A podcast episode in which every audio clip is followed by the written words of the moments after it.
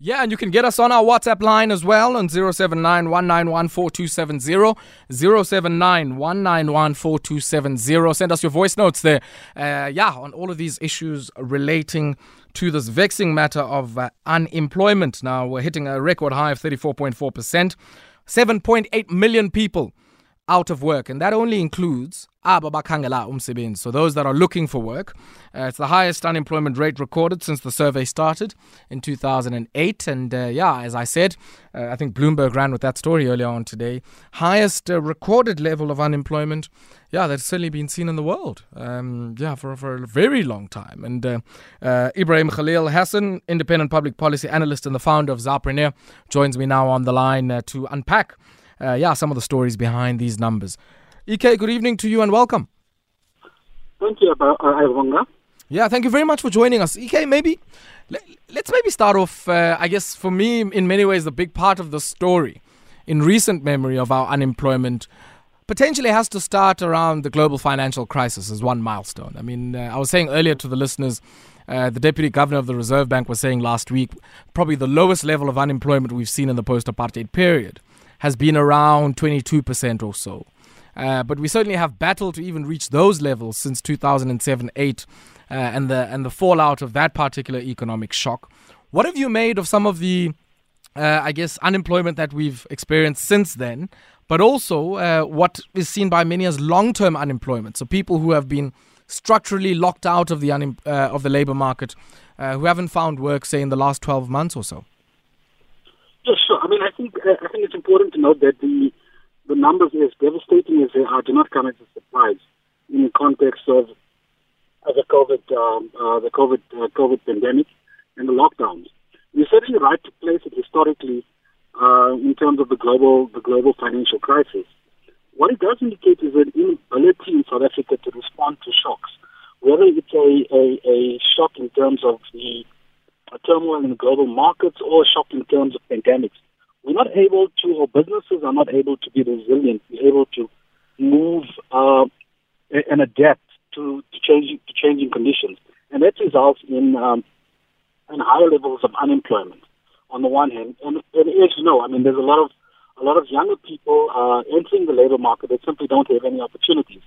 Uh, so yeah, I mean, historically, I mean, this number is, is now at a, at a point where everybody is taking notice. I mean, as you mentioned, Bloomberg um, tweet, um, uh, you know, ran, ran with that headline, and I've got it probably from about 20 people on, on different on different platforms. Mm. You know, to say, you know, this is like a real problem, and it's been a real problem for a long time. For a the question is, mm. why haven't why haven't we yet begun to resolve it in a way that deals with the structural nature of unemployment. Mm. Ebrahim, uh, I want you to move around for me slightly, um, while we, or we'll just try and reconnect you on a much much better line. We seem to be hearing you very very faintly, so if you can just move around for me slightly, uh, and we'll try and uh, reconnect with you and call you again.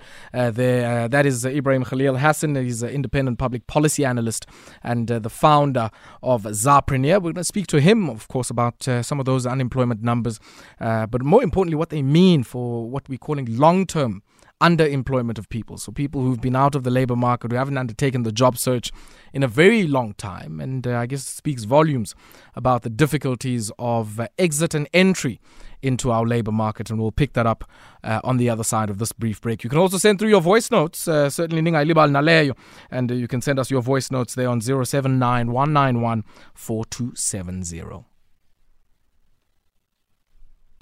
Uh, EK, I hope we have you on a better line. Uh, can you hear me, Ayabonga? Oh, that sounds that sounds perfect. Great. That sounds perfect. So, so EK, you were saying just before, I guess we had to uh, just pause there and uh, reconnect. Uh, that uh, yeah, people are only, I guess, really waking up to this, uh, or particular classes in the society, I would imagine. Um, and I think a big part of it also, uh, EK, has to do with what we've seen in the post-apartheid period as where the jobs have been created. Where, where have we seen the jobs? Um, and what has happened during those economic shocks? And those shocks might be 2007-8 crisis, it might be COVID-19, you know, or, or, a commodity cycle or the down part of the cycle. Where have mm. we seen the jobs lost, uh, and maybe also where the jobs have uh, emerged from? So, I mean, it's, uh, I mean, a big part of the job creation in South Africa has been within government, the public services. Mm. Uh, there's also been an increase in jobs in terms of uh, finances and business services. Uh, those have been the two big sort of drivers. Mm. I think what's, what's equally important is where jobs have not been created. If sure. one looks at the manufacturing numbers, you know, manufacturing with all the, the hype from government around um, industrialization, you know, um, uh, we've seen a, a, significant decline in the numbers in, in, in, those sectors. We also haven't seen an increase in uh, big increases in terms of construction and other sectors. So basically, I mean, it, it, it's basically we've shifted towards a more services-based economy. We're growing, we're growing employment there, but we know that those sectors are not going to be the sectors necessarily that that are able to absorb uh, particularly lower skilled uh, workers in, in, in, South Africa. Mm, mm. And and I mean, if you look at the trade sector, uh, I was saying to somebody, I mean, that's the one sector that, um, if I look at the last ten years or, or, certain parts of it, that have seen massive employment growth as we've seen the expansion of shopping malls and the expansion of you know major mainstream retailers into mm-hmm. markets in you know sec- uh, tier two towns, rural areas, and the like. Sure. Um, what do you make, I guess, of what the quarter that we're in now has the implications that has had on employment in that particular sector? A major employer, I should also add, of African women. No, sure. I mean, I think we and, and had multiplier mm. effects, not only in terms of employment, but also in terms of ownership. So I, I think that there is potential within within those sectors to uh, to grow uh, to grow employment. Mm, mm. And, and I guess what would you see as the constraints to that? I mean, I, I think you raise a very important point that there's all manner of labor intensive activities that are foregone or don't happen in many of our communities, largely due to, I guess, centralized distribution chains or you know centralized. Pro- production activities, um, you know, that come with retail. Because in, in many cases, you know, these shopping malls don't just come empty-handed. They come with uh, you know the entire centralized distribution and other forms of you know value chain entry that uh, accompany just the retailer. No, sure. I mean, it, it, it's really difficult for smaller businesses to compete with uh, big players in the, in, in, the South African economy.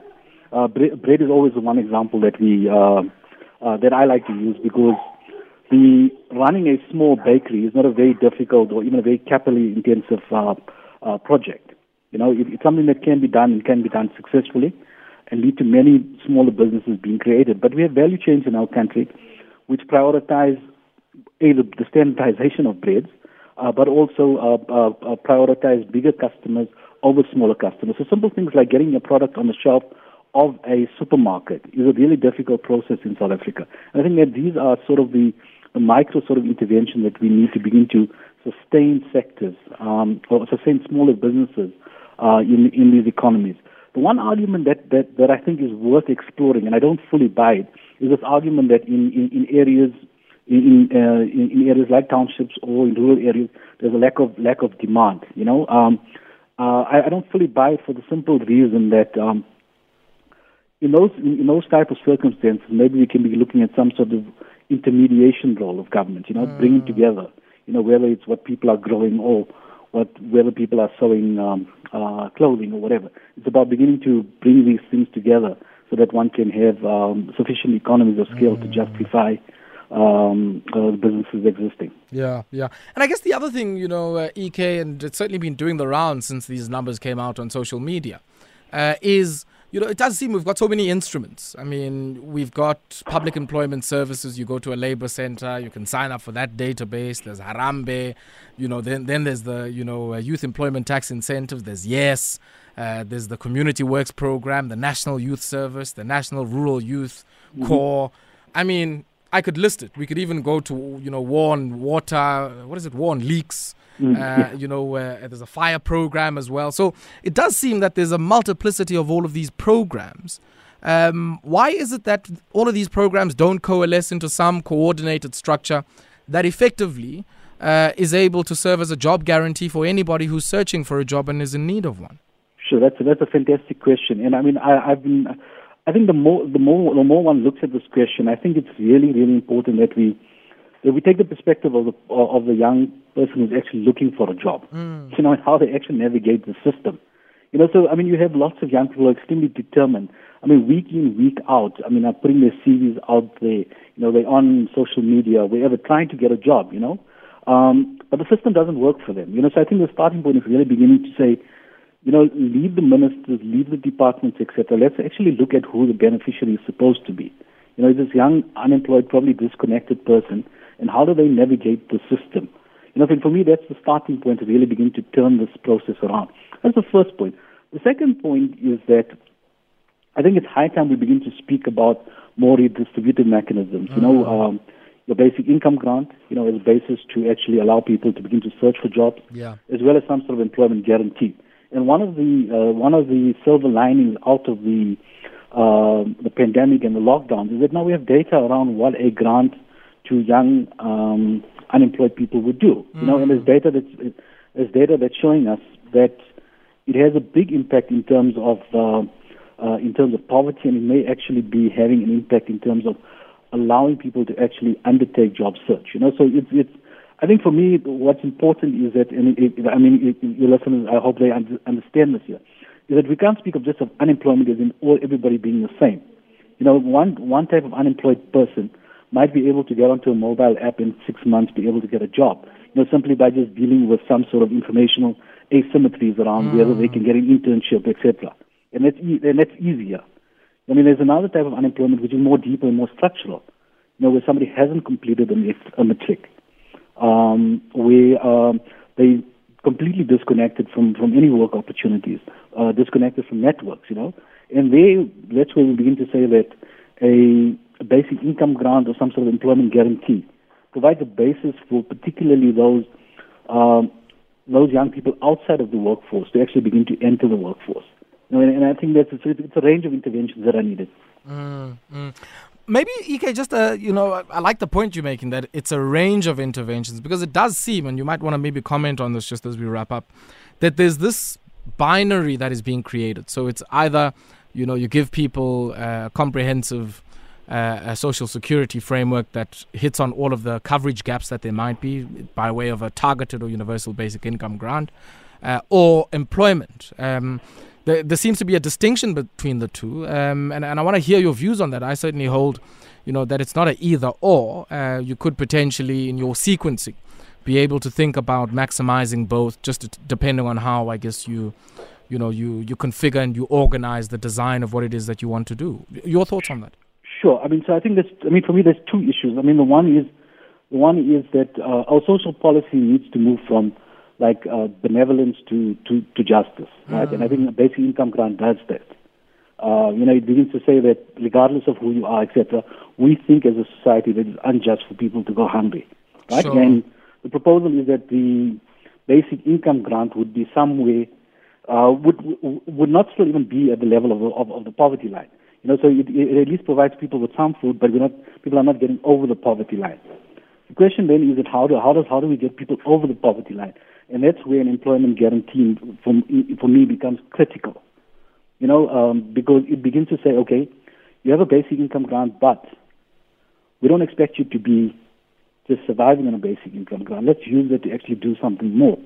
You know, and that's where employment guarantee, either through the government or through a combination of government and the private sector, is critical to actually beginning to get people into the economy, mm-hmm. uh, beginning to uh, provide opportunities and access to opportunities. The third leg, obviously, is that we begin to deal with the broader sort of um, the asset base which people which people uh, which people have. So it's not just about a job, but I mean that's sure. so far. I mean, I mean, I personally think. I mean, one of the things we need to be discussing is how one moves from a basic income grant to a basic asset grant over the long term, so in the next 15 years. Uh, but I think right now, given the long history of campaigning for the basic income grant mm-hmm. and for some, or some sort of employment guarantee, even if we get that right now, at least that's a step in the right direction. Yeah. EK, we'll have to leave it there, my brother. Pleasure catching up with you, and thank you very much for coming through to share your insights with us. Thank you so much, Ayabonga. Ebrahim Khalil Hassen, the uh, independent public policy analyst and uh, the founder of Zapreneur, speaking to us this evening. What do you make uh, of, uh, I guess, some of these suggestions around an employment guarantee? I, I, certainly seem to think that we've got so many different programs targeting young people that if you could align and make sure that these instruments cohere from the youth employment tax incentive, make sure it doesn't only benefit some of the bigger players, right through uh, to, uh, I guess, uh, aligning all of your other National Youth Service, yes, you know, uh, Community Works Program, EPWP, because Nakwezo stays for 55% young people.